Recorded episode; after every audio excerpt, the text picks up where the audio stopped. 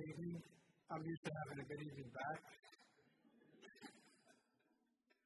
Startled me for a moment there. I want to welcome you again. I'm going to continue this as if there was just a 15 minute intermission instead of three months and our daughter getting married and strawberries picked and everything else y'all got going. Um, just for sake of time, because I'm going to take a lot of time, but I don't want to take a lot, a lot of time. I just want to move right into it. Uh, I know the subject of raising our families is very important to each of us. If you find yourself as a child in your family, you sure hope your parents understand it. If you find yourself as parents, then it's like it's a constant learning. There are some interesting things that we are um, noticing.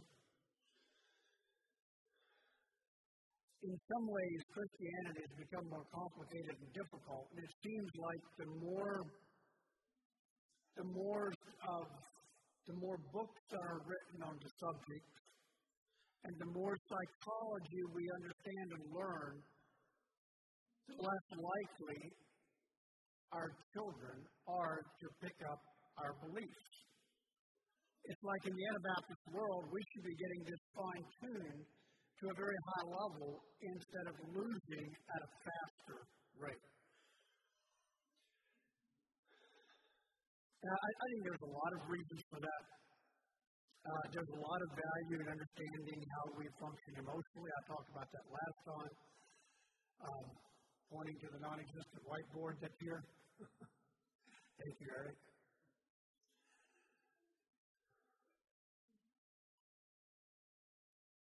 But somehow we have to come to grips with some grassroots, basic understanding.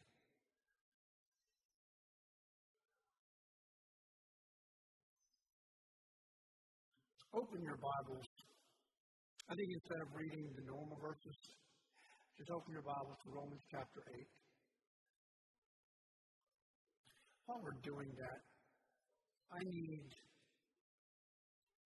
two young men to volunteer. Right here, two of them.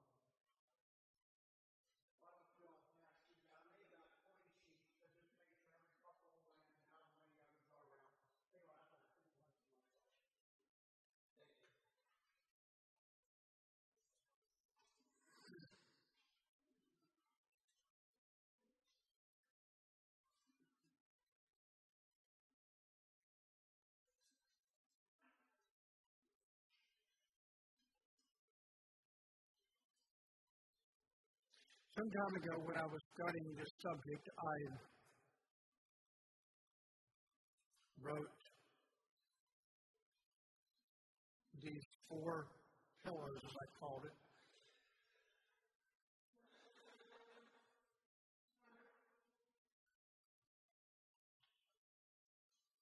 You've exhausted your supply.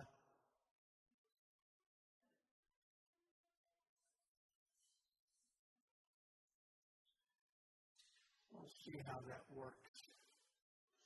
Okay, I'm going to quickly go over these. Number one, a healthy and proper view and relationship with God.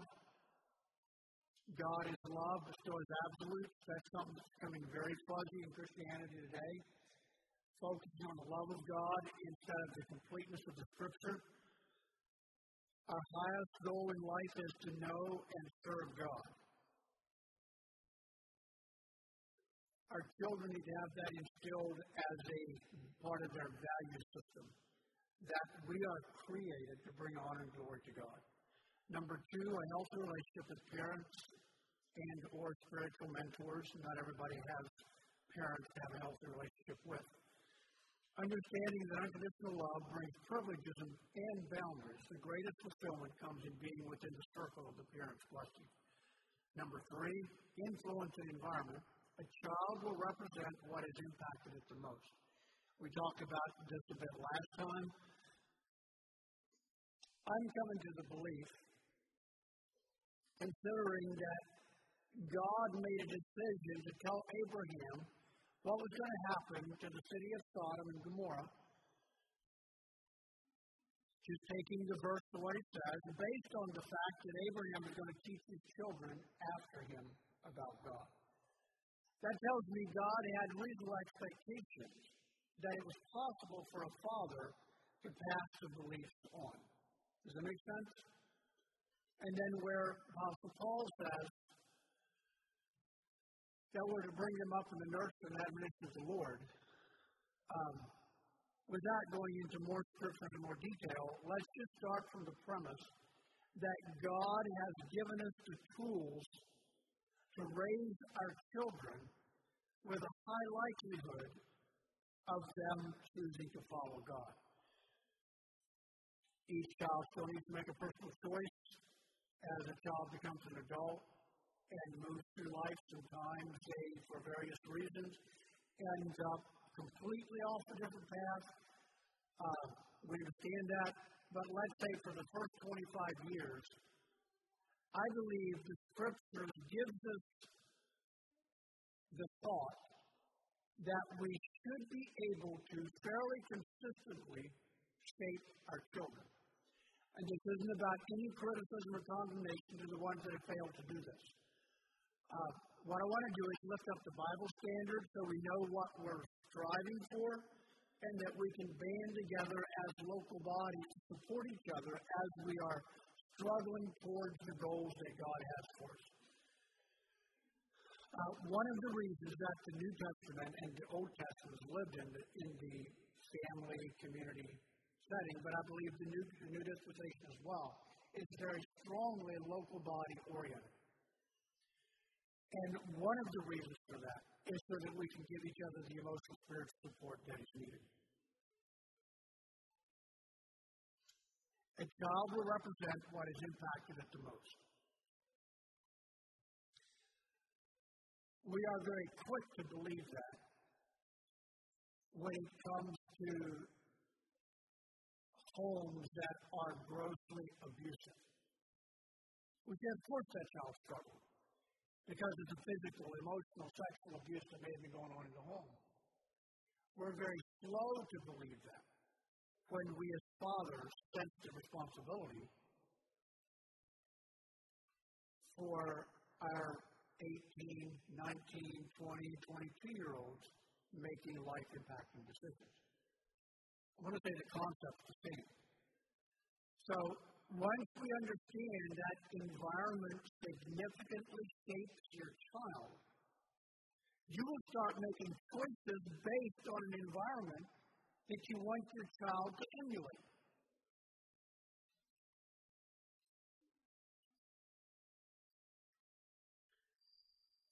3 and what's under there, there is more caught than taught, whether it be from within or without the home. Number four, careful training and shaping of the character and values. Positive environment is not enough. We need to intentionally shape our children just as a potter or vine dresser strives to reach his end goal.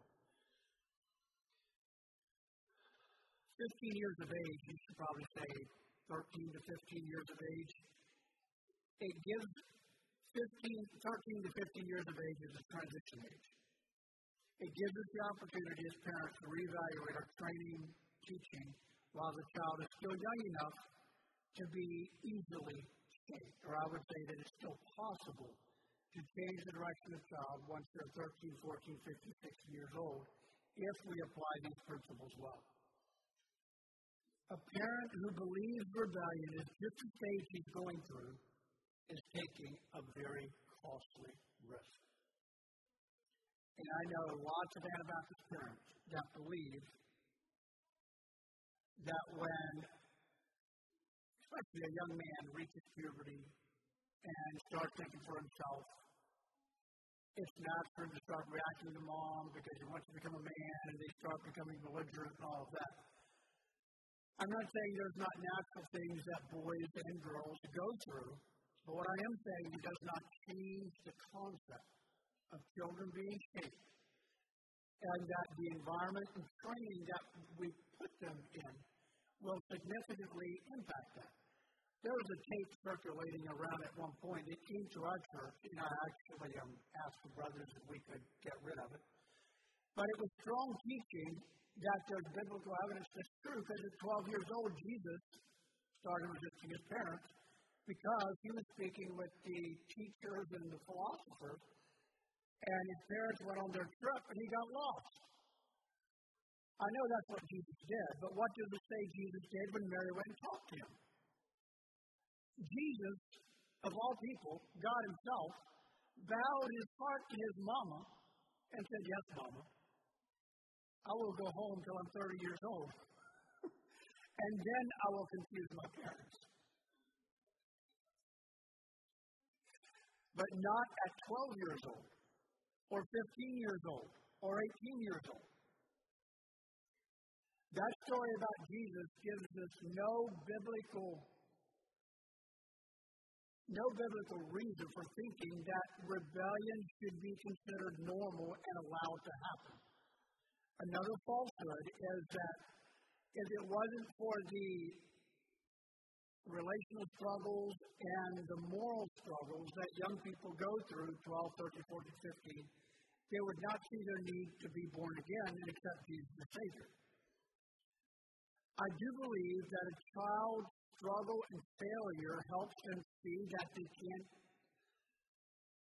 they can't live above the flesh on their own but I do not believe, and I want to make this very clear, I do not believe that a child needs to be angry or immoral or rebellious to see his need for Jesus. I'm going to suggest they will see their needs much clearer if they are given an accurate understanding of Jesus. They live with a clear conscience between them and their mom and daddy and their authorities and they live in a very low tension environment. And at some point they realize that, you know what, I am a sinner because I was born a sinner, and I need Jesus to change that. And that reconciles them between man and God. And they can make a clear step of salvation without the damage and the scars that their sin several years brought in. So I'm teaching against that teaching. And I don't know what y'all believe here. I'm assuming I'm preaching to the choir, but just in case I'm not, I'm kind of starting from the bottom.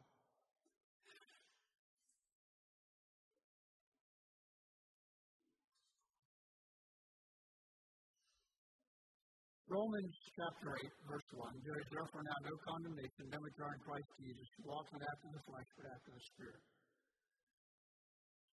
I don't remember if I read this verse last time uh, I it's just a 15 minute interlude between the two sermons, right? but I, I want to I want to read this verse for this reason. You as a believer have no reason to feel condemnation from God. Even if you find yourself struggling, I'm talking about honest struggles. I'm not talking about willfully and knowingly in rebellion going against God. But as a Christian, as a child of God, there is no condemnation to them which are in Christ Jesus. Let's say you fail miserably one day. Maybe you do what I do sometimes, and you get upset or impatient. Or you say words that you deeply regret. Or maybe there's a moral failure or a whatever it may be. God walks with us as a father, and there is no condemnation to his children as they continue to allow the blood of Jesus to cleanse them. They claim the blood of Jesus. They walk with an open heaven. And when they realize there's a disconnect, they immediately say, God, I'm sorry, and I'm back home again. God doesn't hold us under a cloud as a punishment. God does not frown on us. God does not hold us at arm's length. This verse says there is no condemnation ever in Christ Jesus. I believe that. That is the way we as fathers walk with our children. One of the reasons so many of us, so many young people, believe God is an angry God, and if they make a mistake, they're going to get in trouble, is because they were raised without a clear conscience. It doesn't mean we as parents didn't intentionally. Occasionally, I catch our children struggling with that. Not because I mean to do it, but because me as an earthly father, I don't always walk perfectly with my family. Our Heavenly Father does. Our responsibility as earthly fathers and earthly mothers and grandmothers and grandfathers and even single, older singles or young people, we are to be examples to each other and to the little ones that there is no condemnation in relationships. And if there's an issue, we resolve it.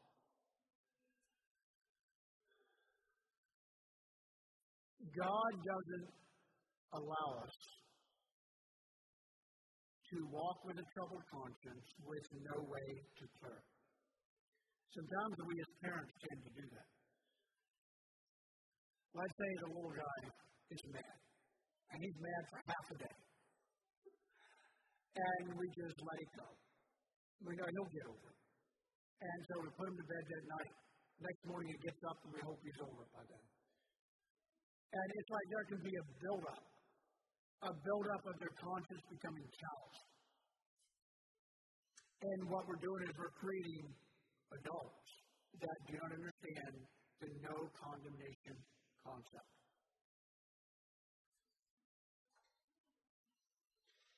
I have another paper I want to pass out. We'll get the same two young men.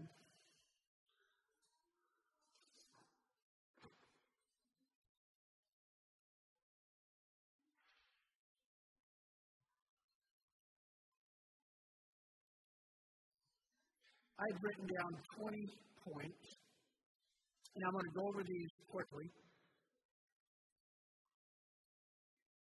And then I would like to share some things that the Lord has brought to us over the years.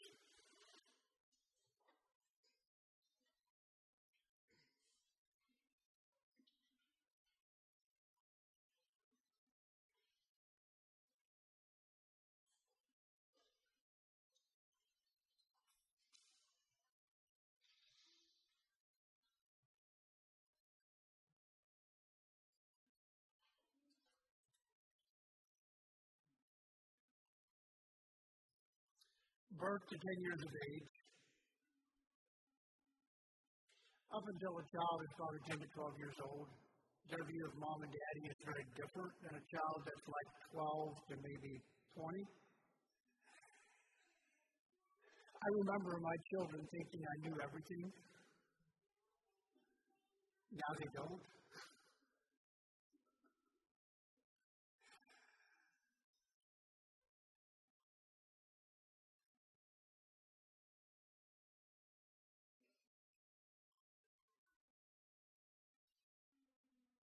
Let me start reading at number one.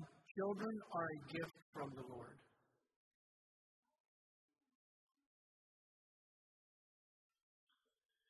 Understanding that God gives us these little people and that we have the responsibility to influence them and raise them. Number two, a young child must, should, and must have complete trust in his parents.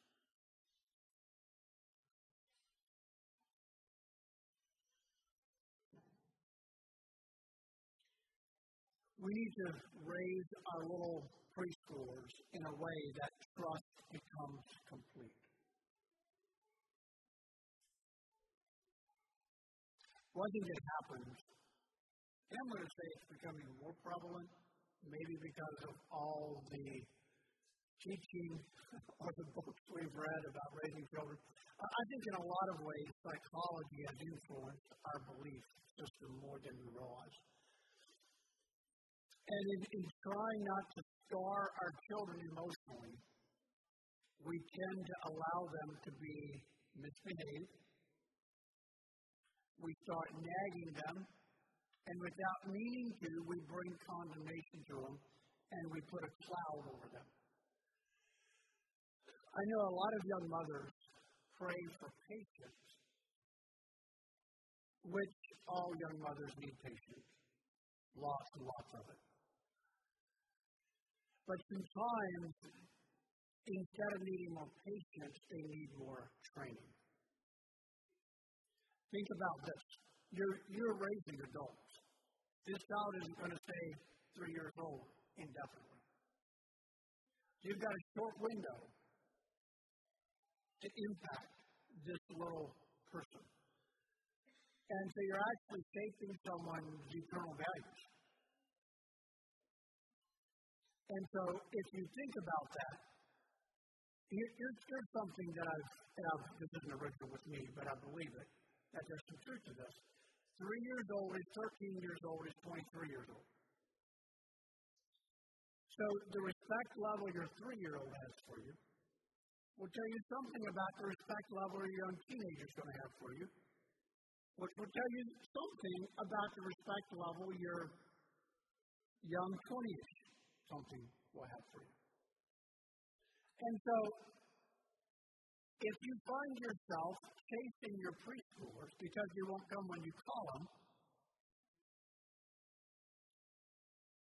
just resign yourself to chasing your 18 year old don't know where they are. Or you don't know what's on their phones. Or you don't know who their friends are. I had a customer some time ago in the office. He has um, interesting enough. His name was George White, and he was a black man, so he said he's a black white man. I was asking about how he's doing and how his son's doing. His son had been a business partner in a, in a little trucking company. That his son's in prison. And he said he just got in bad company and um, ended up in trouble when he's in, in jail for several years.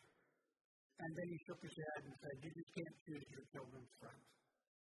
I looked him straight in the eye across the ice cream counter, and I said, I can. And he saw and he looked at me, and I said, I choose my children's friends. And then we trans, uh, transferred the ice cream, and he left.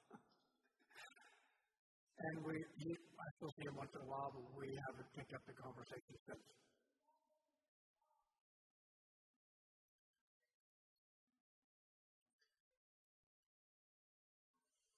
A little later, I want to talk a little more about that. A child should and must have complete trust in his parents.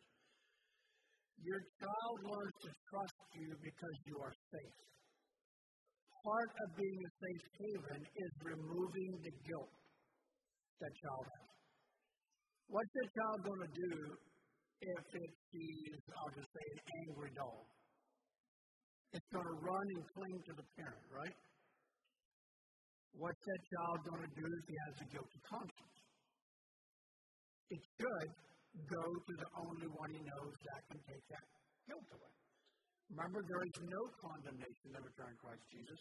You are creating an example of how that child relates to his Heavenly Father. And so, if you do not train your children, if your children are kicking, fussing, fighting, pushing, pulling all day long, they are becoming accustomed to out of control meetings. I believe that. They're becoming accustomed to not being able to resolve conflict. You are teaching them that it is normal to have angry feelings about selfish people. Think about that.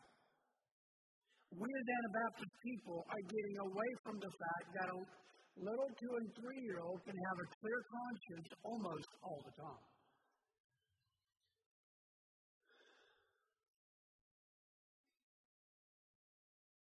I'll give you an example. Let's say he's three years old. And you ask him to do something, and he throws a fit, stomping, crying, and some three year olds are always prone to that. Mine did that sometimes. He needs to understand that it's not a normal way to relate. It's not an acceptable way either, but it's not a good way to relate. It's not in his best interest to relate that way. Don't deal with it as you just set the house on fire. Deal with it as you have an opportunity to teach him how to be a good brother in a local body. We're going somewhere with this. The reason we don't know what to do in church is because we don't know what to do at home. Does that make sense? All we're doing is repeating our lifestyle in different situations.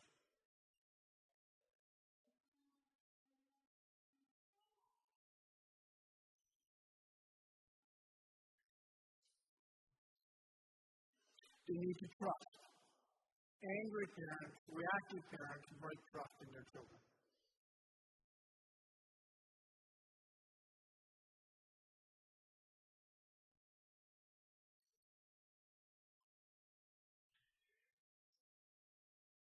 I don't know if I have any of my other points about trust and respect, but I'll mention that here. There's a big difference between trust and respect. Your three year old could trust you completely, knows you'll never hit him, you're never going to throw him out in front of a moving car, you'll always rescue him uh, if he's in danger. He trusts you. When he's tired, he cuddles up to you, sits beside you in church, lays on your lap wants you to hold him when he gets hurt. The way to until whether he respects you is what did you do when you ask him to do something that is not something he'd like to do. Let's say you say, okay, three year old, let's start putting the toys away and we're going to go to bed soon. Then you'll find out what the respect level is. Let's say the other children run outside and you say, uh, let's stay in and help mommy first before you go out. Then you find out what the respect level is. Let's say daddy's ready to go to town, and the little boy or girl comes running and goes, I want to go on, I want to go on. Then you find out what the respect level is. Most parents believe that their child loves them so much that they have to take them along, which is teaching them selfishness to the core. If the child's temper tantrum of love is what convinces you that he loves you that much, Three year olds that don't respect their parents could well be 13 year olds that don't, which could be 23 year olds that don't. Remember, we're building something here. We all believe that society is destroying these young people. The drug infested public schools. I don't know about Campbell County, but I know a little about Amherst County and Nelson County the communities they grow up in. I mean, we do VBS, and the environment these children come from is unbelievable. If they stay out of jail, they did well. The teen pregnancies, the um, not, it's like a mom having a handful of children with different fathers. That doesn't just happen as a fluke like it's being trained into these little guys. That's a whole culture that is teaching them to do it that way.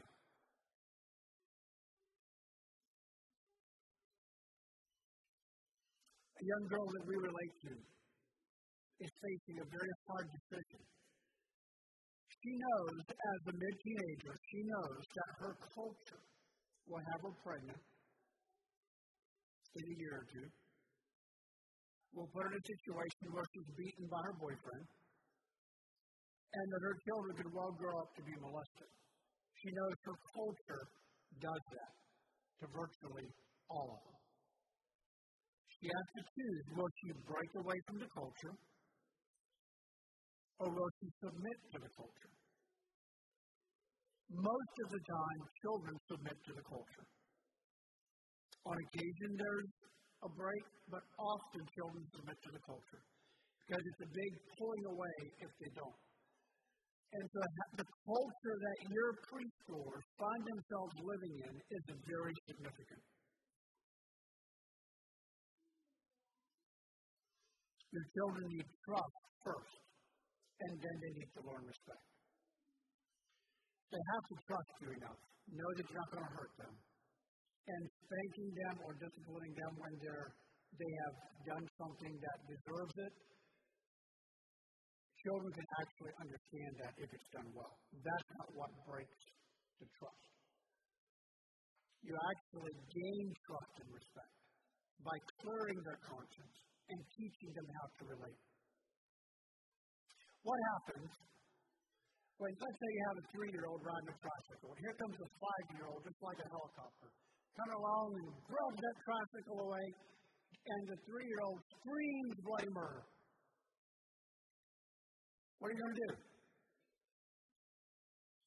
Often people rush over, grab the five-year-old, make him turn the tricycle loose, give that back to the three-year-old. You can't grab your toys.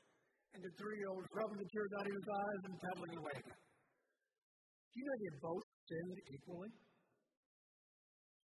That three-year-old just figured out that if I'm angry enough and throw a big enough tantrum, then somebody's going to come rescue me.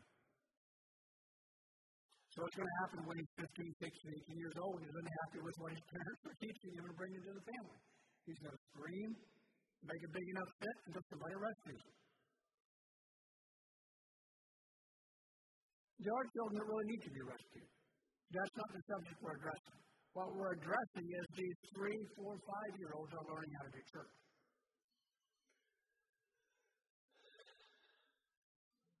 They're learning how to raise their own families. They're learning how to deal with relationships.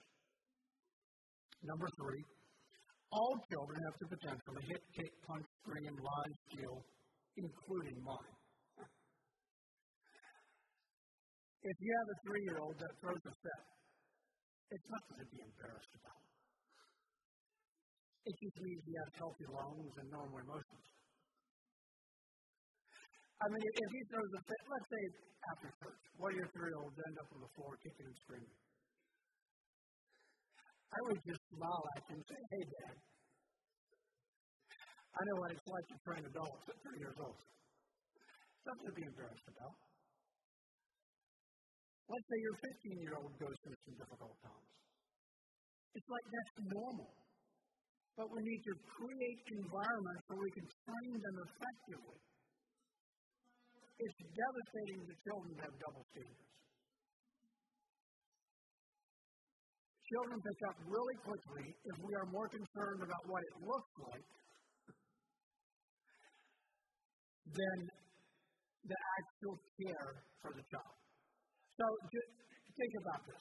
You've got a handful of preschoolers, and they've been fussing and fighting all Saturday long. And then you have a church fellowship meal. And so to them, it's a normal way of living.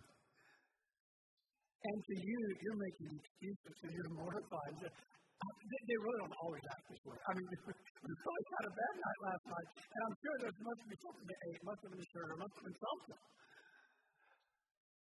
They know you're just trying to cover something up. They know this is normal. we do this all the time at home, Mom. Why are you making a big deal out of it now? I mean, just because he's watching? We're teaching him hypocrisy. We're teaching him how to look good on the outside, but to be dying on the inside. What we need to do is teach him the same thing seven days a week,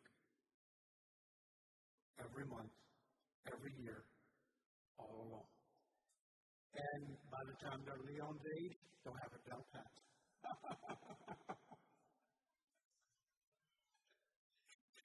it's a learning and growing together.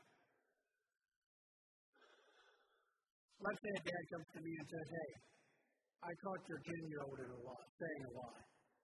I'm hopeful that by the time my children are 10 years old, they're not going to be prone to lying. But what if the dad came to me and said, Freeman, here's the evidence? And the evidence is very clear. And both of us could just look at each other and smile and say, Well, thank you. I've been looking for a chance to work on this. This is so helpful.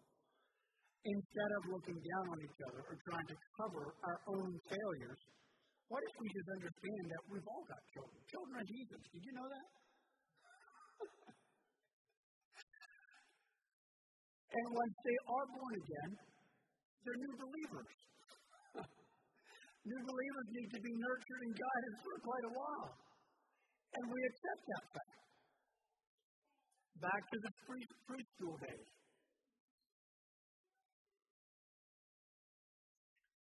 If you find yourself with out of, out of control preschoolers, don't become discouraged in despair. but just realize we need some help to change this. I'm still trying to understand why does God give the most difficult season to the most inexperienced people?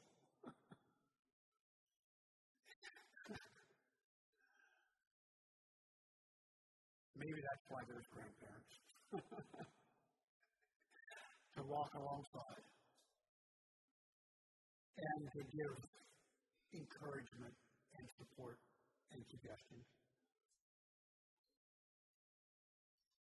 Number four, a child is forming his moral compass, his sense of right and wrong. How you deal with the incident is actually shaping that child's moral compass. 16, 17, 18 year olds don't just all of a sudden turn into deceptive, secretive people. There was something shaping them as they were coming up through the years. Number five, punishment needs to address the sin. Consequences deal with the result of the sin. I'll give an example. Let's say I told your child, I do not want you to hit the softball towards the house. And like my children, sometimes they do things that we're told not to do. And you see him out in the yard, and he's hitting the softball towards the house, and you're thinking, I just told him yesterday not to do that. And he whacks the ball a couple times. And about the fourth time, the ball comes through the window. You are out of your seat, slam the door, out. I told you not to do that. He sinned four times equally. Your reaction to the fourth time is way out of proportion to the sin. Does that make sense? Your children immediately figure out if I cover my sin, I will prosper. God says, covering your sin, you will not prosper. He's just figured out that if dad doesn't know it, or if I can keep my own dad to see what his temperature level is, then I can adjust my sin accordingly. Imagine what type of church member that makes. and has an eye on the preachers all the time. That's a very skewed view.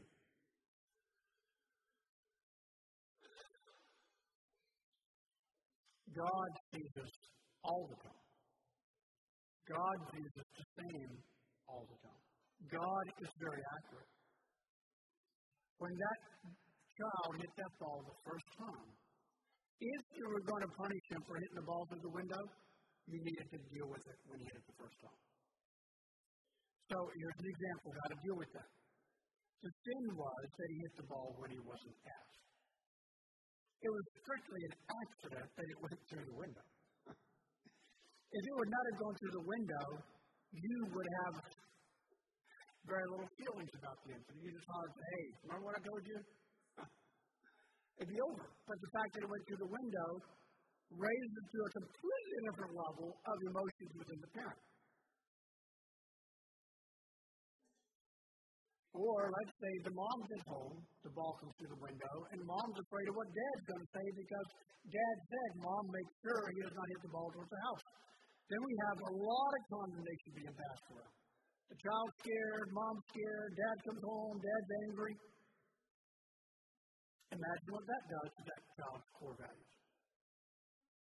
He just figured out that relationships are always full of conflict. He's ready to, when dad comes home, where's my child at? Oh, he left about an hour ago. I just hope he'll be back by dark. Avoid conflict. Run from it because there's no consistency to it. It's out of control.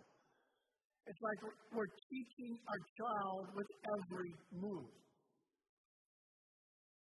The sin is he disobeyed dad.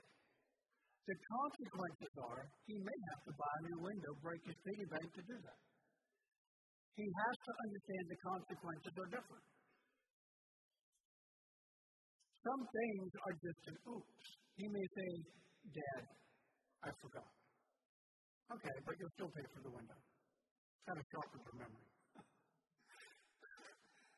or you may say, Dad, I'm sorry. I know you told me not to, but it was so much fun, I did it anyway. And you may not even need a spanking at that point. It depends on what his conscience is doing. You may say, okay, I understand that. And you don't have a track record of being disobedient. So if you and I can talk about it, we can work through it, we're fine. But you're going to pay for half the window, or all the window, or a fourth of the window. Something with the consequences. You understand that sin has consequences. Consequences are not the punishment. Him paying for the window is not the punishment. We often use that as a punishment. If you wouldn't eat the window, then there'd be no punishment, right? So divide the two, the sin from the consequences. Number five, again, punishment needs to address the sin, consequences deal with the results of the sin. Let's say he forgets to watch his little brother, and the little brother gets hit by a car and is crippled for life. Some consequences are very serious. Some consequences can't just be forgiven and forgotten. We have to understand the difference between sin and consequences. Number six, uh, one more comment on that. If we don't understand the difference, we will not understand God. Let's say there is a child born out of wedlock.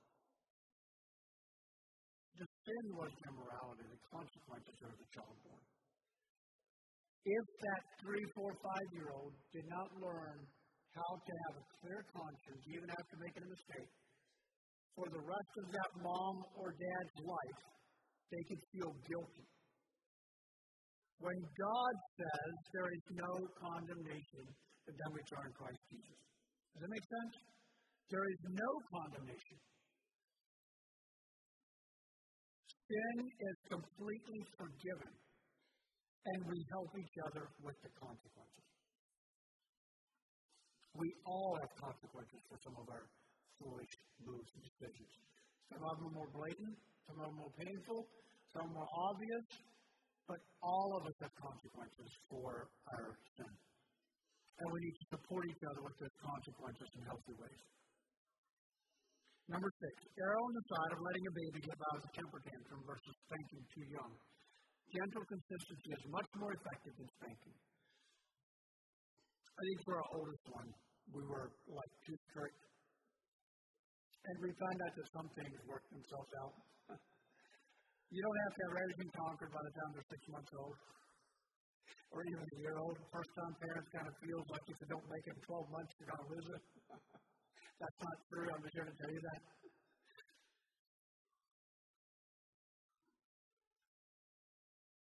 But by the time a child is two, two and a half, three, three and a half years old, if he doesn't have a clear countenance and cheerful obedience most of the time, then we see that we have a problem. Number seven, saturate them with with the Bible and good reading. Number eight, no means, guess what? It means no. Most preschoolers do not know what no means. They believe no is based on the tone of the voice. They believe it's based on how often their name has been said. They believe it's based on whether dad's around or the mom's around. I'll give an example. I had a friend who uh, they lived about 10 hours from his parents, so they traveled frequently. And if dad was driving, the little children couldn't stand being in a car seat. They whined and fussed and cried. And when mom was driving, they were as content as could be. Because dad did not allow whining. Mom did. they thought it was kind of cute. I thought it was kind of sad. So to me, I'm not surprised that their children today are not following their mom and dad's convictions. Most of them are not. Because they learned it very consistent. Like there's really no moral compass here. It's strictly based on preference. Mom's preference different than dad. When mom's in charge, Then it's okay to be angry and pushed and pinched. When dad's in charge, it's not. So that's a personality thing. It's not like a moral compass. Then when they're relating to God, they say, well, I'd like to do this sin, and I think God's going to have to put up with it. And you have children becoming shaped by that, and it gets very confusing. And then here's what happens. Then when that child is 16, 18, 20 years old, and rightfully so, the church starts bringing some pressure, you think they're going to put up with it? No, they're not. They're going to either rebel or they're just going to leave. Because it's strictly a. The church doesn't have any right to do that. It's just their preference on how they interpret the Bible. There's no moral compass there. But think about it. Mom and dad taught them there's no moral compass. When those children were filling car seats, that's when that started being shaped. Now, granted, I'm guessing that philosophy was carried on through. Let's say the children would have came home at 10 years old with a completely philosophy. It can be turned around, which also means if parents change their philosophy. It can be turned around. And a little story about obedience out of a cheerful heart. And this, this story about our family. And I'm just using it because it's a story that I understand. We've spent many hours and many weekends sitting on our porch in our living room with parents who were headed for a divorce or children in shambles or whatever. So I remember several incidents. We were out on the porch once, and our children were running around, playing ball, riding bikes, just doing all kinds of stuff. And the company's children, it's like as we were trying to talk, they had to holler at the children, correct them, fuss at them, tell them to stop, tell them to constantly. She finally looked at me and said, Your children listen better with no rules, and our do, ours do with all kinds of rules. And he said, What is going on here?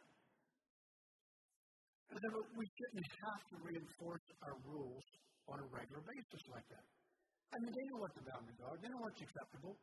And a child, once a child learns to follow the heart of their parents,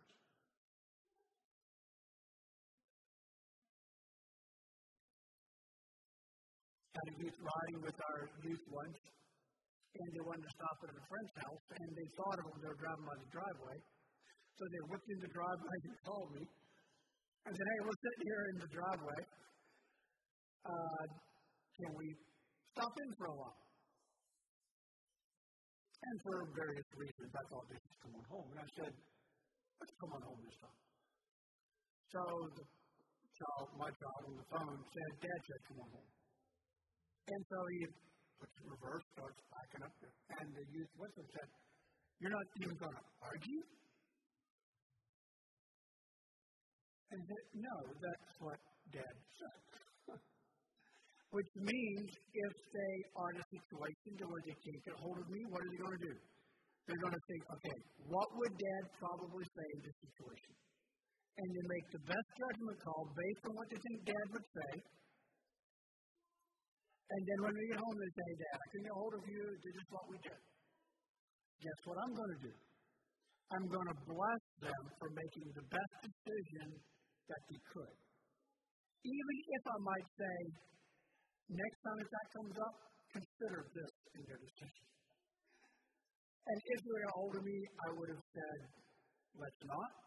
This is part of training. But I am grateful that you just made a decision I respect you and trust you in that because you've proven yourself trustworthy. And it's like that the trust and respect just grows from that. Because that child did not sin just because they made a decision that I wouldn't have made. They took all the information they had from years of training and made a decision. An example. I did I came home from work one time and I'm Wes. I was, I don't know, 16 he, he had a big grin on his face. Dad, I just made a hundred dollars. And a hundred dollars went into the farm, which we needed that hundred bucks. I said, How'd you do that? And he said the neighbors were cutting a big tree down. They asked if they could roll a couple stumps down over the bed. And he said, What would you have done? And I said, What? I'm completely fine. I've made a decision, and the hundred dollars is a, a good value. I said I would have chosen probably not to look at this stump for the next two years till the pokeberries grow. but to this the stumps are still there. I still think about that. But Wes made a decision based on what he expected I would do. There was no condemnation in them which are in Christ Jesus. He never felt any ill will, even if he did think about it. Oh, that's right. That is, with where those stumps were, maybe it would have been better to tell them to haul them off. It was part of training, but no condemnation.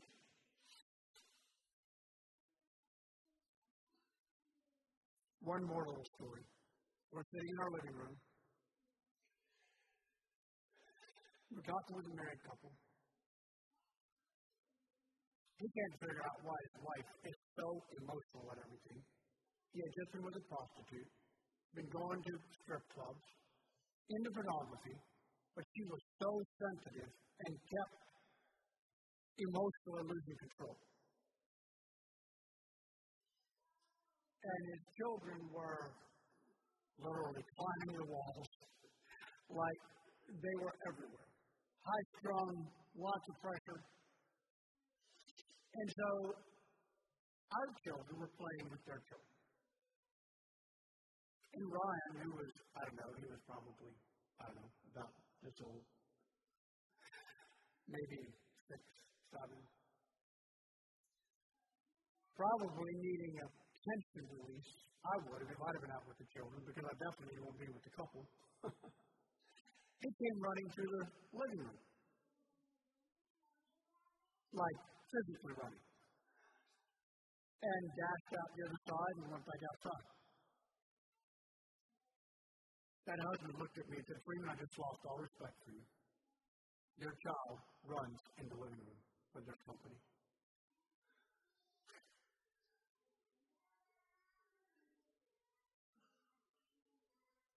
Needless to say, they're divorced and their children are not following the Lord. I'm okay if your children don't run in the living room. Mine shouldn't either. But as I look at the sacrifice our family carried that day, and many other days, I just smiled and waved at him when he went past.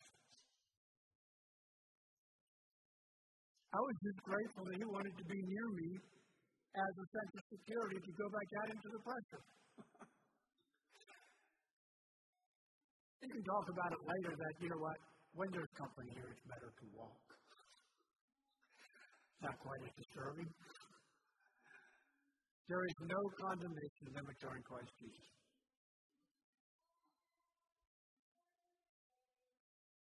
What the biggest thing that brings condemnation is when we say no, but we don't follow up on it. Number nine, by 12 to 18 months, a child should be able to sit on your lap at the dinner table without having to push the plate back to keep him from grabbing it. Again, these are general ages, but I want you to think about this. Some people have four or five year olds that they still can't sit at the table. But think about this. Let's say you have a year and a half old child, and he's sitting at the table, and he's still grabbing your plate. It's not that that means he's going to turn away from God. Please don't take me to be saying that. But what I'm saying is, it is so simple to teach them not to grab your plate. You reach for the plate, you flick his hand a little. So he reaches for it again, you flick his hand. And so then he pauses a bit. And then he looks up at you and reaches out. While he's looking at you, and you flick it again. And he says, Okay, I got it. Just wanted to make sure. Now I know that I'm not to grab that plate. So if you're still fighting that week after week, month after month, what all I'm doing is telling you that you can actually make a transition and the peace in your home just rises. So let's say you have a three year old sitting there that's not throwing food all over the floor You have an 18 month old in your lap that you don't have to be grabbing his hands or pushing your plate back or imagine the peace in mom and daddy's heart when they can actually have a peaceful meal. Instead of fighting, fighting, fighting, and seeing which one can grab the fastest. So you've got your two year old on your lap, and the phone rings, and you get the phone, and you reaches out and grabs something. And then you've got the phone, you've got your child, you've got a mess, water running across the table, and that's where tempers and emotions, that's where moms start praying for patience. patience is great, but maybe training is what's needed the most. Does that make sense? Careful, systematic training. I remember one of our little ones. I, always remember because somebody commented on it because I thought it was probably normal, but evidently it wasn't. One of ours was just old enough to where he could eat popcorn. You know, little guys grab popcorn, and you have to make sure they get, they make a mess, or they spill the bowl, or they choke themselves. Anyway, we told him just to get one piece at a time. And it wasn't like a discipline issue, but we just taught him to get one piece at a time. He's eating all he wants. And so he's sitting there, I don't know, he's 20 months or two years, I don't know, however old the little popcorn. How old is the child when he started eating popcorn? How old would he be when he started eating popcorn? It's been so long.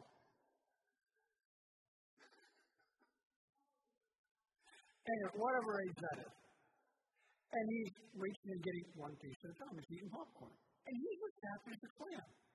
Nobody's flicking him. Nobody's grabbing. Nobody's pushing.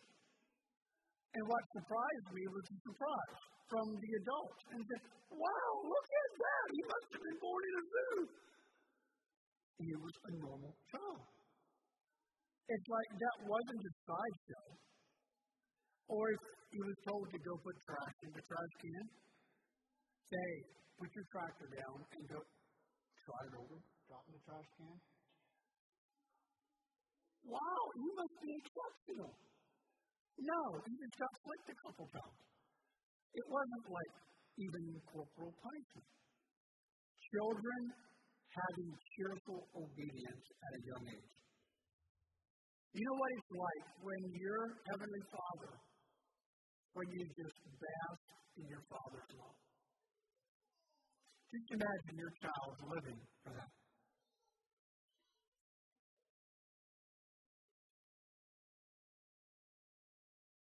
And so a three year old smacks his sibling.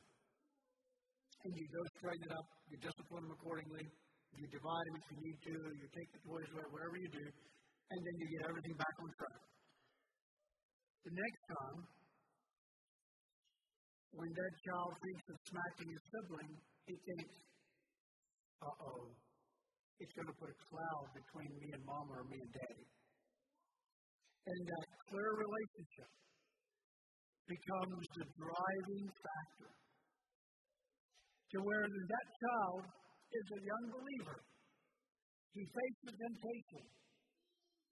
And he looks up to his heavenly Father and he says, Father, give me the strength not to do anything that's against your will. And he learned that at two and three years old.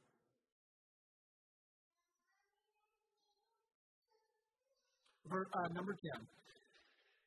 By 24 to 36 months, you should be seeing a cheerful obedience on a regular basis by the time your child is three years old, if they're not, if what characterizes them, except that church scholarship deal.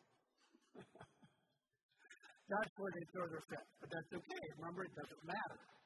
It doesn't matter. By the time they're three years old, cheerful obedience should be normal. If going to bed to fight, then we know we have a transition if going to the table to sit down is a fight, or if loading up in the car, or leaving a friend's house, or setting the table, then we know we have a transition to make. Cheerful obedience should be the general response. Number 11, you need to be able to tell the difference between the desire to help mommy or daddy and personal pleasure and selfishness. And we talked about that. Let's say the little girl wants to wash dishes. Because I love my mommy. I like to help mommy.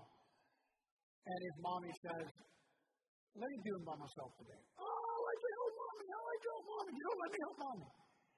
that child is selfish. She's not doing this because she loves mommy. She's doing dishes because she loves herself.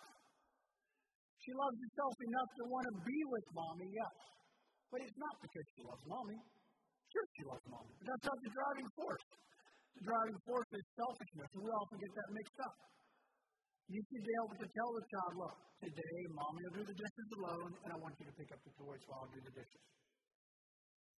By the time they're three years old, and again, that's general, but by the time they're three years old, they should definitely be able to do that most of the time. If not, then we see on a foundational level, there's some cracks there that need to be addressed. Number 12, by five, six years old, should have a child doing basic chores on a regular basis without complaining. He should be feeling like an important part of the workforce. If your six year old is going to be gone overnight, he should be concerned that the household can manage without him. They need to be an integral part of the workforce. 13, by 10 years old, he should be an integral part of the workforce that keeps your home functioning smoothly.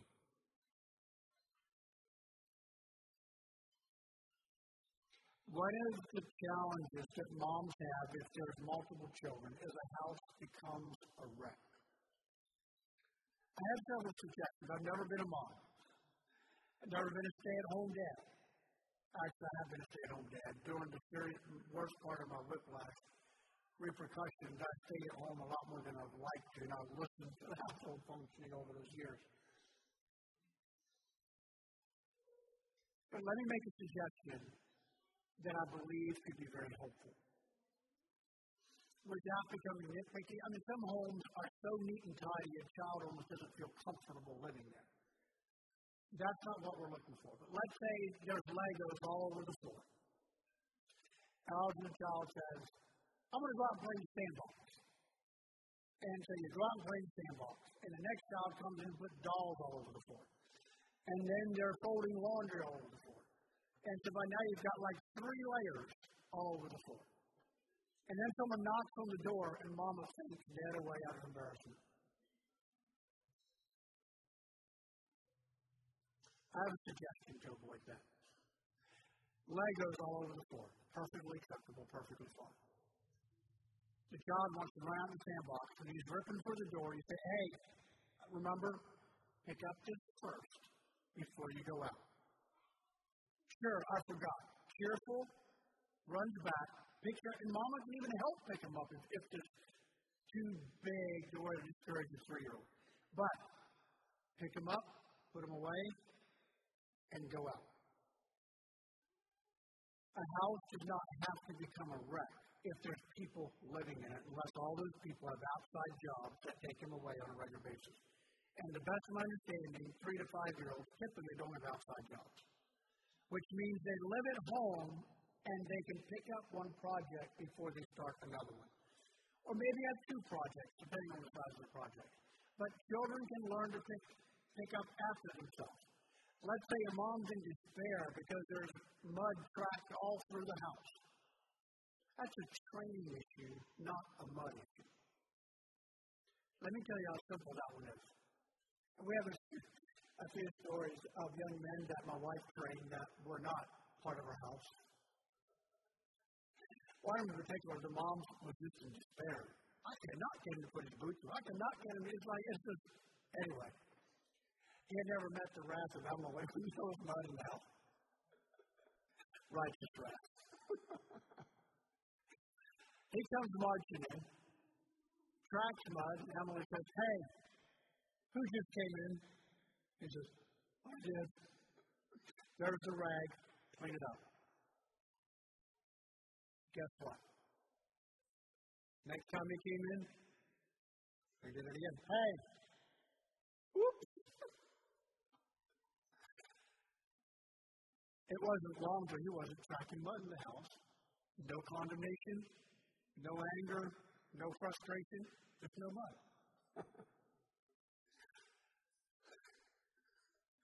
A little grandson.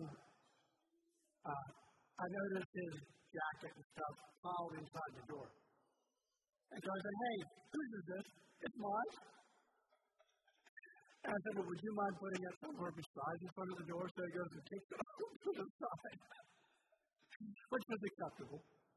But he's learning. He's learning. No condemnation, smiled all the way through it, didn't take it as any discipline because it was just, you know, you don't drop, your, you don't shed your clothes as you're running. Now, I will tell you, if daddy sheds his clothes as he comes through the house, it's going to be hard for children to be taught differently. really?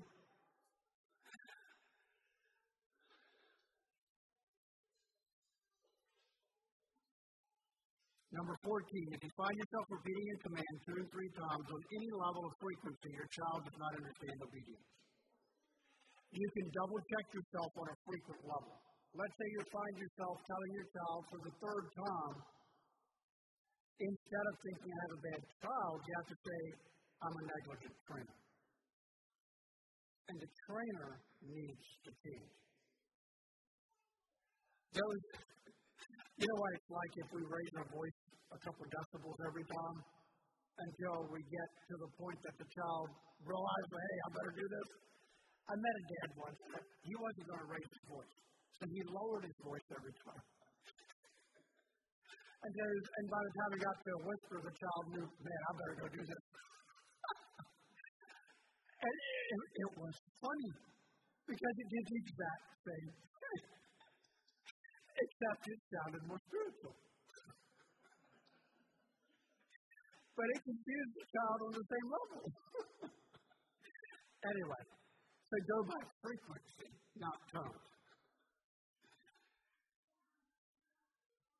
Number 15, seldom should your child be in an unsupervised environment that allows things to happen that violate your principles of right and wrong. Only give them as much freedom as they have proven themselves trustworthy. I would like to talk about this one just a little bit. And I'm at the point that I don't even like to talk about number 15. It can give me a no return invitation by saying some of the things that I'm going to say tonight.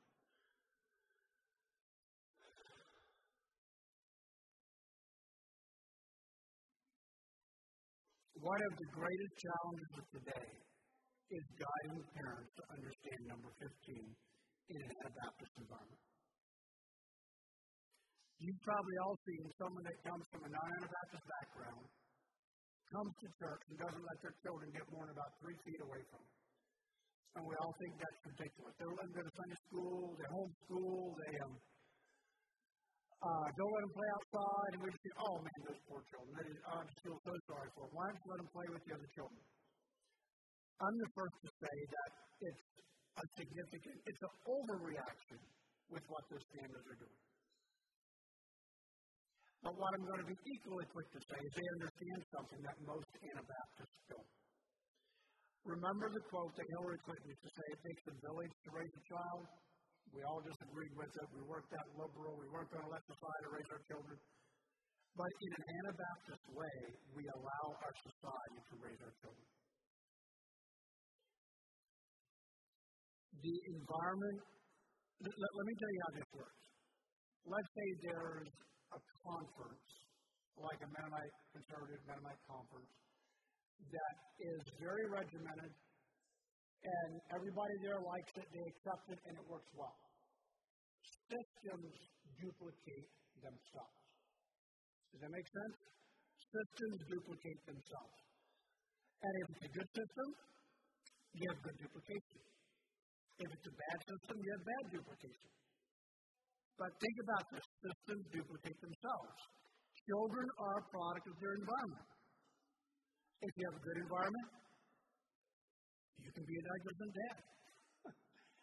if you have a bad environment, you can't be a negligent dad. Systems duplicate themselves.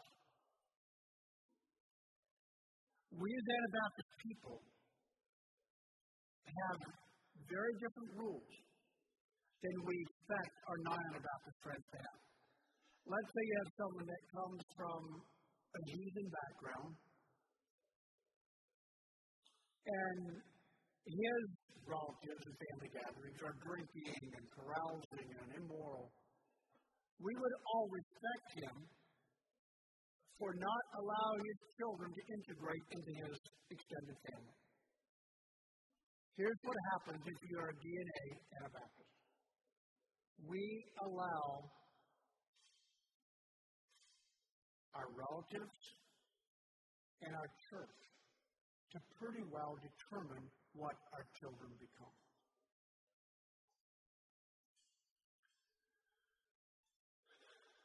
Let me tell you how it works.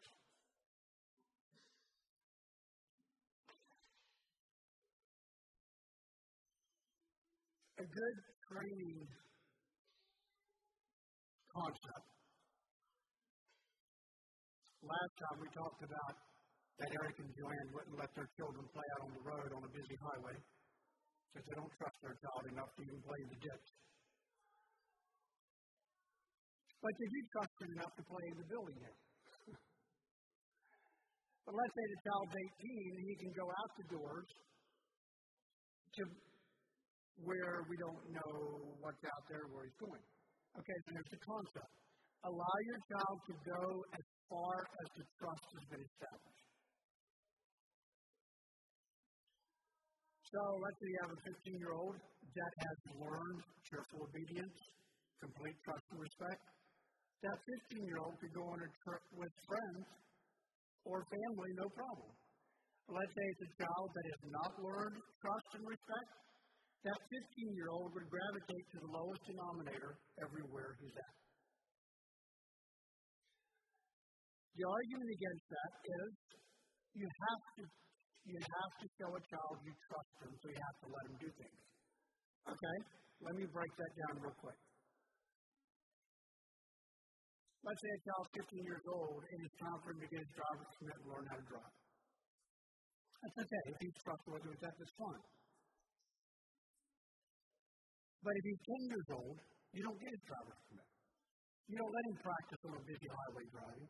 And if he's five years old, you for sure don't. So that means you, you clearly know that it has to be maturity appropriate. We tend to use the biological age instead of the emotional age. So when a child reaches certain age milestones, they do certain things regardless of their maturity level. Me give you an example. Let's say at 15, 16 years old, a child goes with the youth group in a youth group oriented church. That's based on biological age, not who the youth are or who the child is. That's where our environment is raising our children. So if you have a child that's struggling, which some of ours did at that age, if there was other struggling youth, they completely destroyed each other. That's how we almost lost our oldest son.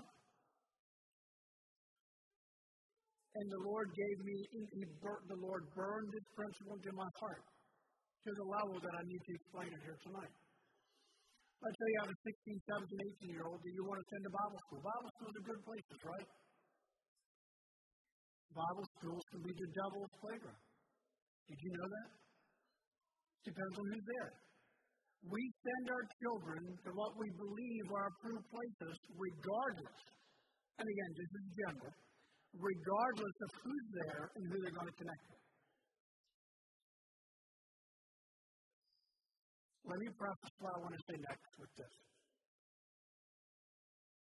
I am not one that believes our children need to live in a greenhouse. Our family grew up friends with lesbians. Young man went with Christy once to visit one of her friends, and 75 year old grandma offered to go to bed with him on the spot.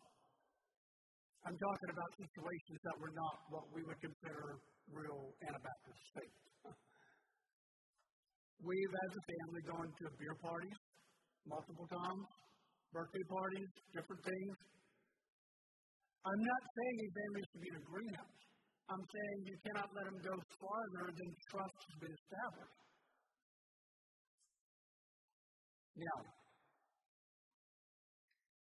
here's what I want you to think about.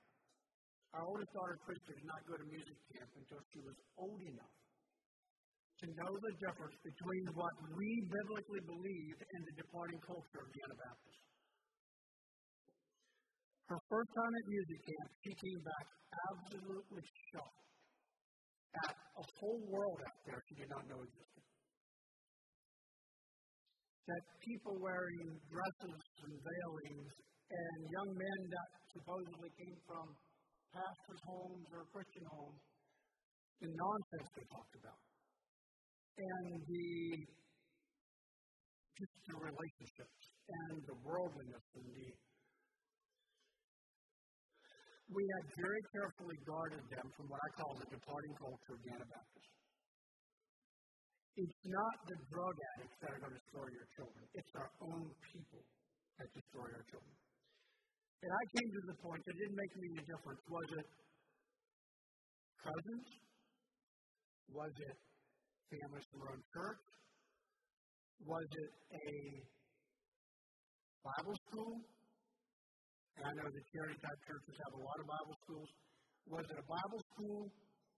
Was it a mission trip? Was it a youth rally? Didn't matter what it was.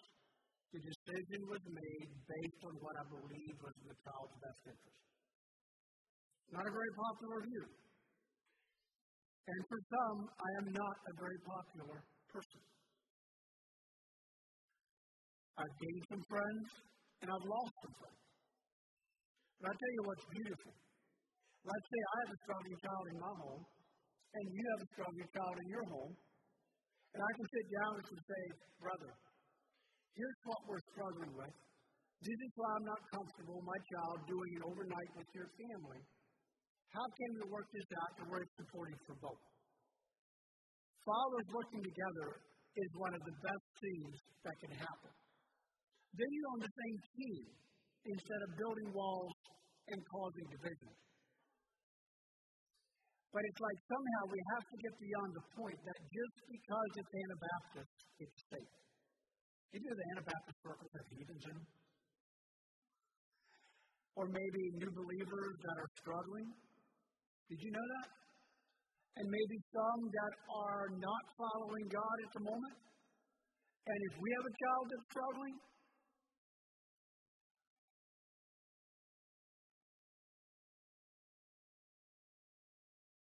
and they connect with the lowest denominator. A true story.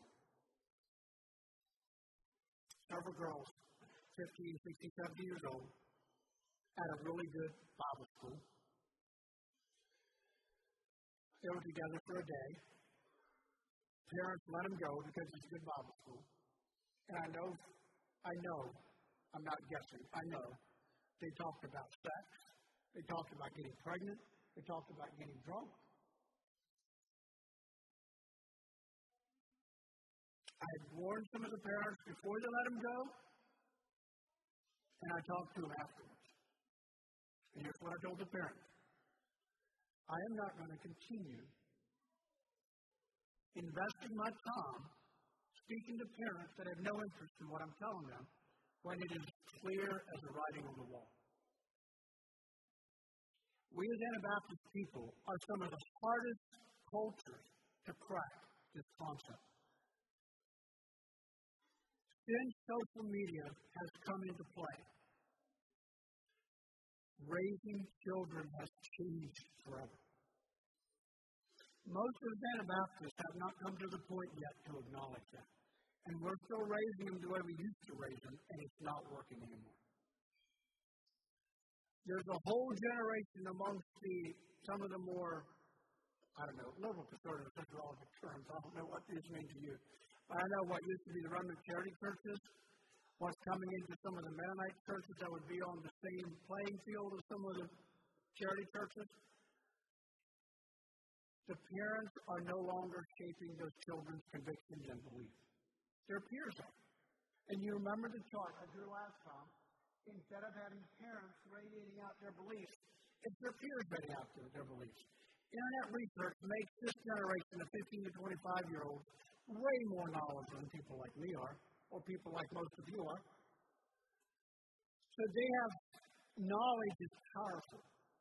They know how to do church, they know everything about modesty, they know everything about social relationships, and they're completely changing the paradigm that a lot of churches have believed for many years. Social media has brought something in that has been absolutely life changing in how parenting needs to be done. So, what do you do about it? It depends on what you believe. Somebody says, well, look, if you don't let them have a smartphone until they're 20 years old, then they'll go crazy with it because they never got used to it before. Okay, let me challenge you with this. Let your five year old take a vehicle out on the busy highway. He's going to learn to drive sometime. And if you don't let him drive when he's little, he won't know how to handle it when he's big. He's going to go all kinds of places he shouldn't go once you give it to him. That argument is so full of holes, I'm not even going to spend much time on it. Sure, technology, I believe, is here to stay until Christ returns. I believe that. But the rules of what shapes your children have not changed.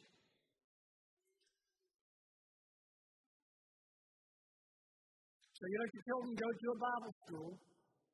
Maybe you got, guard your home from that and your children have relationship, and they become heart friends with youth that aren't being guided. Now, if you're using a fable, it's fine. But that's the exception rather than the rule. Children tend to gravitate to the fast way. Just the way it works. Social media has brought a completely new perspective to that. And the constant relating and emotional exchanges uh, has completely changed how humans relate. And here's something I've told our church over the last 10 years. I said we need to give it 25 years and let the secular world give out clear warnings what's happening. Or we can allow the Spirit of God show it to us right now. And we don't have to experiment like so many Anabaptists are.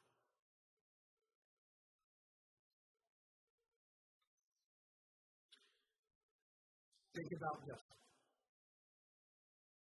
Your child, from the three or four years old, has a cheerful obedience, clear countenance, no condemnation, and it gets to the point of everyone else is going to Bible school. By then, he's used to everybody else doing things, and he doesn't. But because with the circle I drew last time, there's such value there. I mean, imagine going to a drinking party. Imagine going to a party where you can talk about Jesus to people that have never heard about Jesus without having to spend thousands of dollars to fly to some undeveloped country. I'm talking about people in Rustburg, in Gladys, in Amherst. And you understand the value of being a minister of reconciliation. And you have people in your home that have completely destroyed their lives through drugs and immorality and whatever else that goes on and you have no interest in going out there because you know the damaging devastation of that. Imagine having people over to your home to where you're playing games and dad's out playing with you and you're relating with dad and you're not hiding anything. And then you're six and seven years old, and everyone else goes to Bible school, and dad says, You know what? I'd like to find out a bit more about what it's like before we go. You'll be okay with it because he grew up with it. He understands godly authority. He understands that his heavenly Father is asking him to be a pilgrim and a stranger. He understands that being a true follower of Jesus means that it's not about just blending in.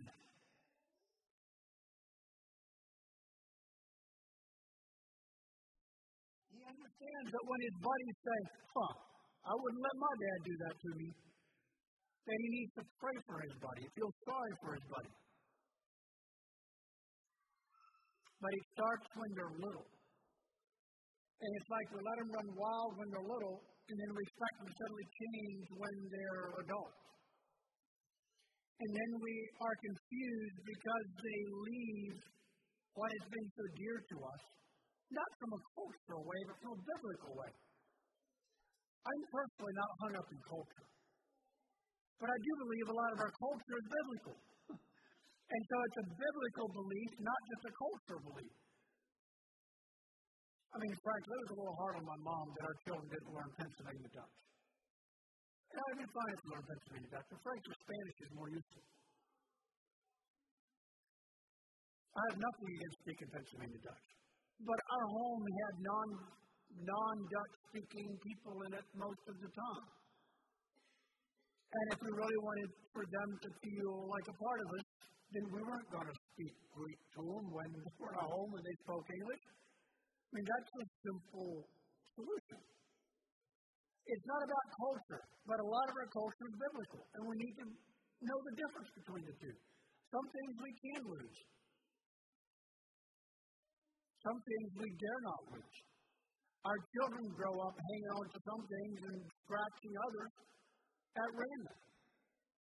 And it's because we've taught them it's all relevant. Like it doesn't matter. We dodge conflict. We run away from trouble. We as a church can't work out our differences. And so, let me tell you, a conversation today. We were talking about why. I mean, I've had very, very dear friends, my age and older even, that grew up like I did with the same doctrine and beliefs that went out into mainstream Christianity. I think this is one of the reasons it happens this way.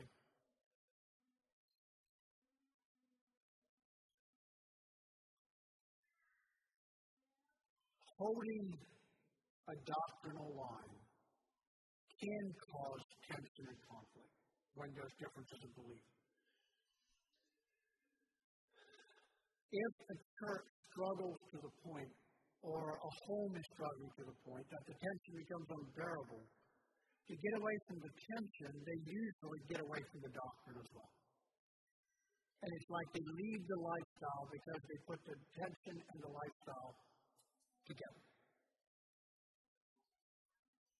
If your children grow up learning that there's peace and harmony in our hearts and that the Word of God is our guide, the chances of a radical change like that over a short period of time is very low because they've been anchored in a foundational way.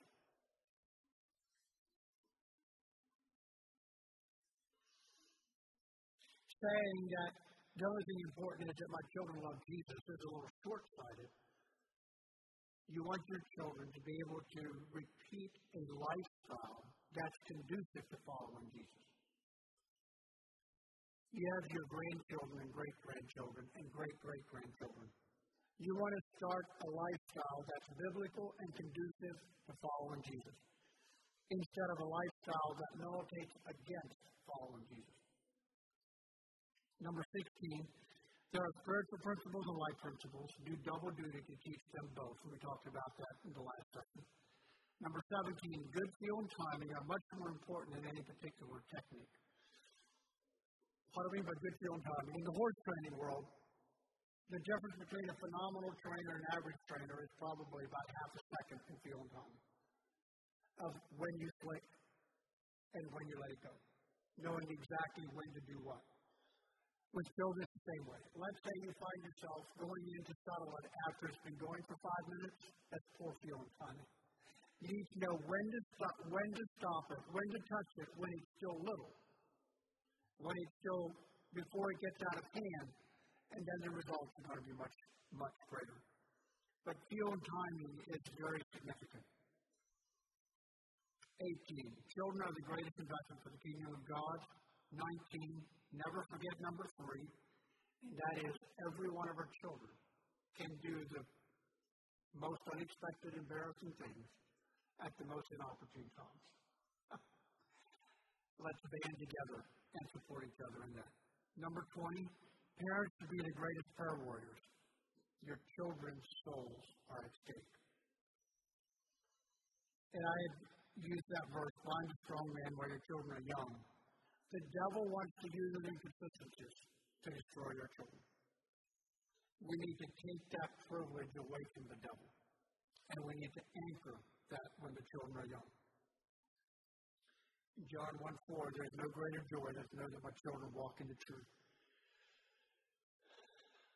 That verse that John gives us there, I believe, is not, in context, is not for your biological children.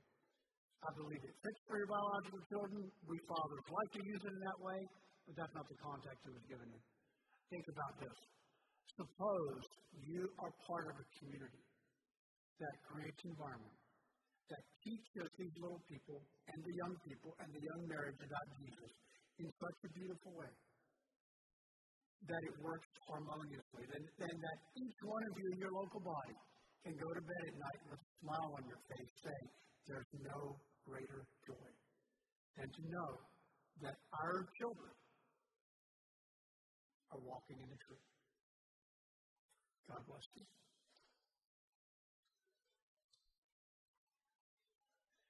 I switched from water to coffee, so I'll be good for a while.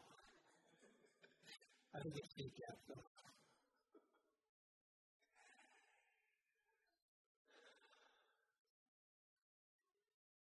Here's the thing to remember social media is not the issue, it's just the catalyst or the incident. Once you understand that you do not want your child with an influence that will shape it differently than what you biblically believe is important. That all of a sudden makes a it makes it a lot easier. There's a quote. There's a lot of good answers, but a few good questions. And if you can boil it down to the few good questions, it answers a lot of things very simply. So let's just take social media, for example. Let's say you're the father and a mother and a church. Let's you believe that the shaping should only come from people that will enhance or encourage, support, unless the child is stable enough to handle. That means there shouldn't be any influence from anywhere, including social media, which includes the Bible schools and the youth rallies and the church schools and the people you're bringing to your home and the family gatherings. It includes everything. Okay, so the real question is what do we do if there's an avenue of influence that may bring things in that we're uncomfortable? Let's just say that's a good question. And the issue at hand is social media.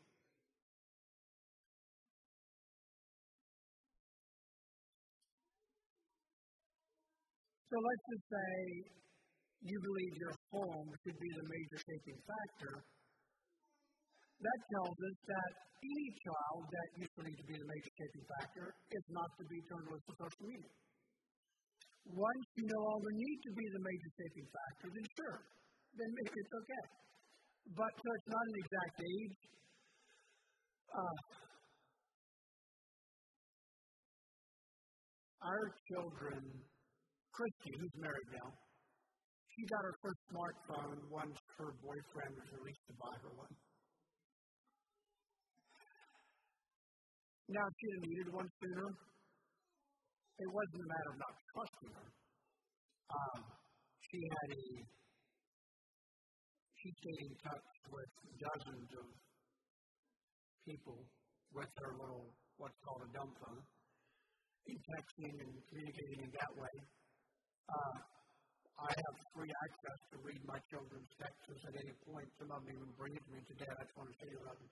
You know, just so you know, not that I'm thinking you have a problem with it, but just let you know what my texts have been, or maybe there's an opposite gender that we knew we needed to be careful with. So, Dad, look, here's what we texted last night. How do you feel about it? Uh, that's part of the training and building trust. And so, back to the, the question is, what do we do when there's an avenue of influence that we believe could confuse our child? If at all possible, don't let that avenue come in. Whether the child's 16, 18, 20, 25, because we don't want our children confused, right?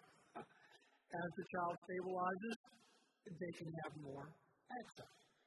It's not a social media question, it's a shaping question. And then it opens up a lot of other questions. Is the time it consumes, the fact that the emotional support comes from around the world instead of a local body, that becomes problematic from what we as Anabaptists believe. All of a sudden, we don't need each other. Uh, here's what happens. I'll just, at random, uh, I'll, Eric, here's a good one to pick on. Let's say Eric and his family has a WhatsApp group, like our family has a WhatsApp group. Eric can easily have his emotional needs met by that WhatsApp group, which takes away from his value in his brotherhood. Does that make sense? Because, and I'm not saying it, it's not that WhatsApp groups are wrong. All I'm saying is we understand the value of connecting and working through things with our brothers. Social media is creating a disconnected society. Take a place like South Korea, who's like on maybe the cutting edge of this techie stuff. It has completely changed where the secular world's alarmed at how they can even look at each other and talk to each other. We Anabaptists are buying into that. That's what I want to tell you tonight. And I'm not a gloom and doom preacher. I'm not, I don't see the devil in every bush. But what I do see in my social media is significantly changing the way we think, the way we relate, the arrogance among the young people, young people taking their own way. It's completely changed in the last 10 years. Very, very different from the ones that are heavily involved in it. Now, I'm sure it hasn't affected Eric in a negative way. but if we don't understand, let's say let Eric make special attention to stay connected to the brother here, still go to the prayer meetings, still physical prayer meetings, like side by side prayer meetings, not just uh, social media prayer meetings, then you start undermining a very important value. And so we all need to understand social media, but back to the youth. Same question. Uh, what is it doing? Is it shaping them? Is it taking their loyalties? Uh, are they becoming more concerned about what? Let's say, let's say an 18 year old has a question. Is he naturally going to social media? Does he come to mom and dad? Are we changing the loyalties here? Are we changing where we go for support, for spiritual support? Those are the questions I would look at. Now, if there's bad stuff going on, that's an absolute. It's the good things that catch us by surprise and confuse us. And then when the good things are in place, the bad things tend to slip in on social media. Young people are counseling each other way more than their parents and, and church leaders are counseling them. So our level of counseling our youth has dropped by probably 90% in the last several years. They answer their own questions. Anybody can do a blog site and be a professional simply by doing a blog site. Any 20 year old young lady can do a blog site, and other 15, 16, 18 year olds are being shaped by it. That's what I'm talking about. Not just a phone in your, in your hand. And if we as Anabaptist people don't sit up and make some changes, it will completely change how we do church in an amazingly short time we have seen a huge difference already. And at large, in the your level of Mennonites, the BMA churches, the charity churches, let's just take them.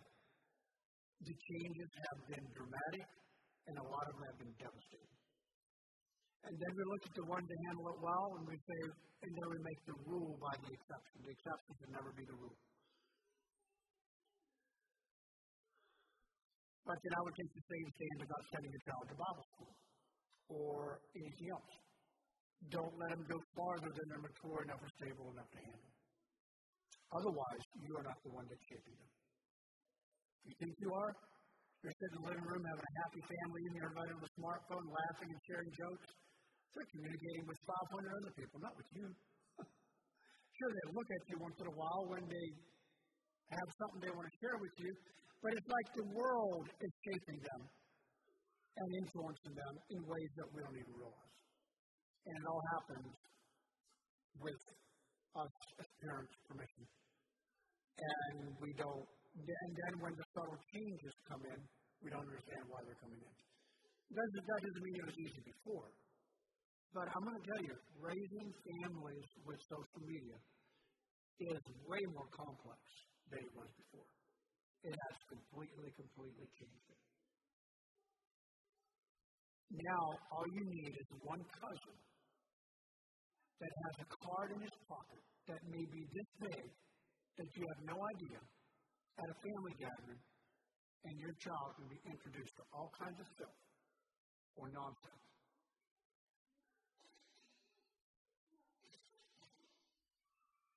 We still need to be trusting, but we need to be much wiser and much more careful.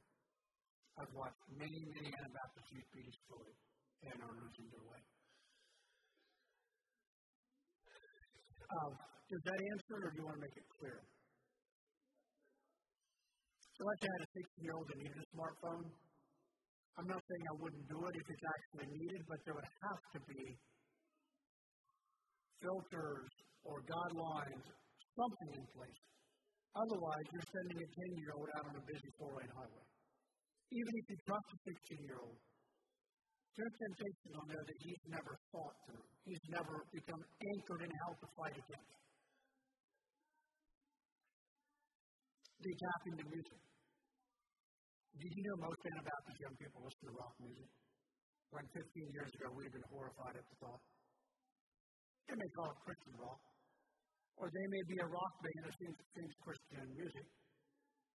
It's like it's unbelievable when you actually think about it. Of what we believed 15 years ago versus what's normal now. I go to these Bible schools and talk to some of the young people, and even some of the church pastors don't believe the stuff that I tell them. But I'm at the point that if, if I know the truth, you believing it or not isn't going to change what I believe. And I've talked with parents and begged them to consider things. Say, Freeman, you're just, you're just making it up. Child lied, child this, child that. But I'm going to tell you, once the devil gets hold of the child, they wish they could sat up and taken notes. That's the burden on my heart tonight. So it's like we have two battles. One is the priest wars. That's an interesting one.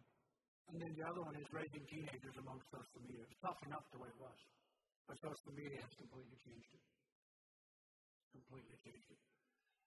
Uh, another thing we're buying into, we, we text each other in ways. You can say things in a text that you'd never say face to face. We're already changing how we communicate with people. It's much easier to send a text than to call someone and tell them something that's a little difficult. Um, that can be okay, but we're changing on a foundation level. We just need to be aware of what's happening. And so sometimes I think the bigger issue of social media is the adult. I've watched many sons be destroyed because their dads needed their they needed it for a business tool, so they justified it. And I find it ironic that we as Anabaptists use business excuses to send our sons to hell. To me, that's anti-Bible and what we believe for many years. And I would say don't make your home more vulnerable than what your home can handle. And so again, there, there, you take two or three good questions that'll answer almost that'll answer almost every question. Take two or three good questions and you'll find almost all the answers that you need. What do you want to shape your children? What is shaping your children? And at what maturity level can they handle a certain influence? And if, if you take that concept, it would do you well in almost every situation. And then if you have a different, let's say you have my family over and you don't quite trust my family, an easy solution. Just hang out with my kids. I don't have a problem with that unless I don't trust you. and If I don't trust you, I'm going to hang out with them too. And then you're not going to spend time together. Which is what we're supposed to do. but let's stop violating our own principles by default. That's what's happening here. We, we say we believe certain things, but we live entirely differently. And it's time we stop living differently than what we believe. And it's catching us by surprise or being blindsided. One is the psychology of not making sure, of making sure we don't damage the children emotionally, so we turn them into brats. And brats damages them emotionally. And the other one is that we have to trust our teenagers so to let them kill themselves and destroy themselves, kill themselves spiritually and even physically.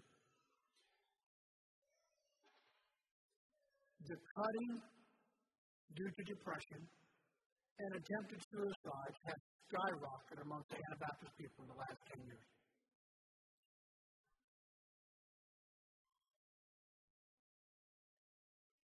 You wouldn't believe the scars we've seen on young people's arms and legs in the last five or six years. And it's got a lot to do with social media. The secular world calls it social media, calls it Facebook depression. Then we have these country Christian country singers that write songs about their relationship with God that are skewed in theology that these people go to and listen to, try to help them deal with the deep pain, and it stirs the pain and it actually deepens the depression, even if it lifts them for a moment.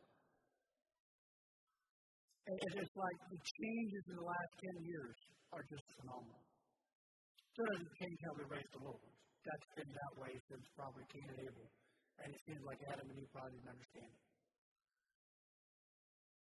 But as of today, we can raise these little ones, keep their conscience clear, keep their countenance clear.